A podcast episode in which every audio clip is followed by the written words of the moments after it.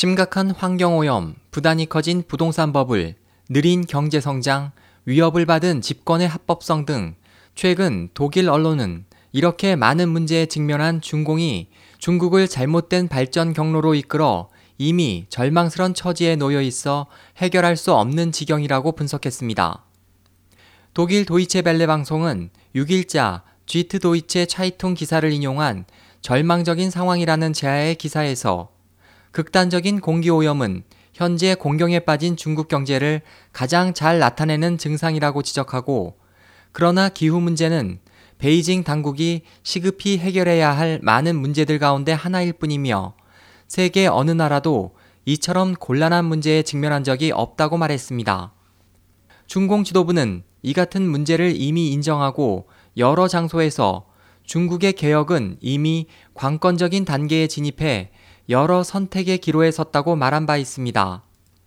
기사는 현재 중국의 경제 성장은 이미 현저하게 둔화됐고 중공의 이른바 집권의 합법성도 사라질 지경에 이르러 중공은 곧 중국을 잘못된 길로 이끈 것으로 의심된다고 지적했습니다.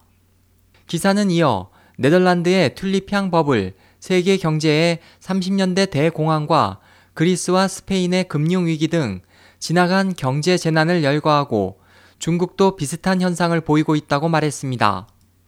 먼저 돈이 남아도는 현상으로 이는 순식간에 사라질 수 있습니다.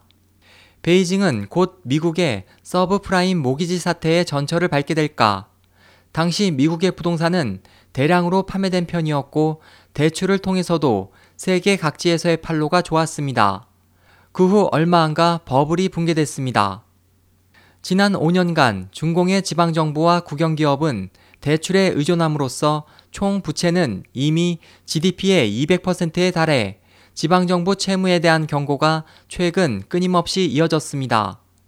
기사는 중공이 대량의 공황, 고층 빌딩과 세계에서 가장 큰 고속 철도망을 건설했지만 이 일체는 모두 오직 중공의 권력을 유지하기 위한 것이라고 지적했습니다. 기사에 따르면 또 현재 중국의 수출은 이미 포화 상태로 세계도 다시 중국산 티셔츠와 축구화를 원치 않습니다.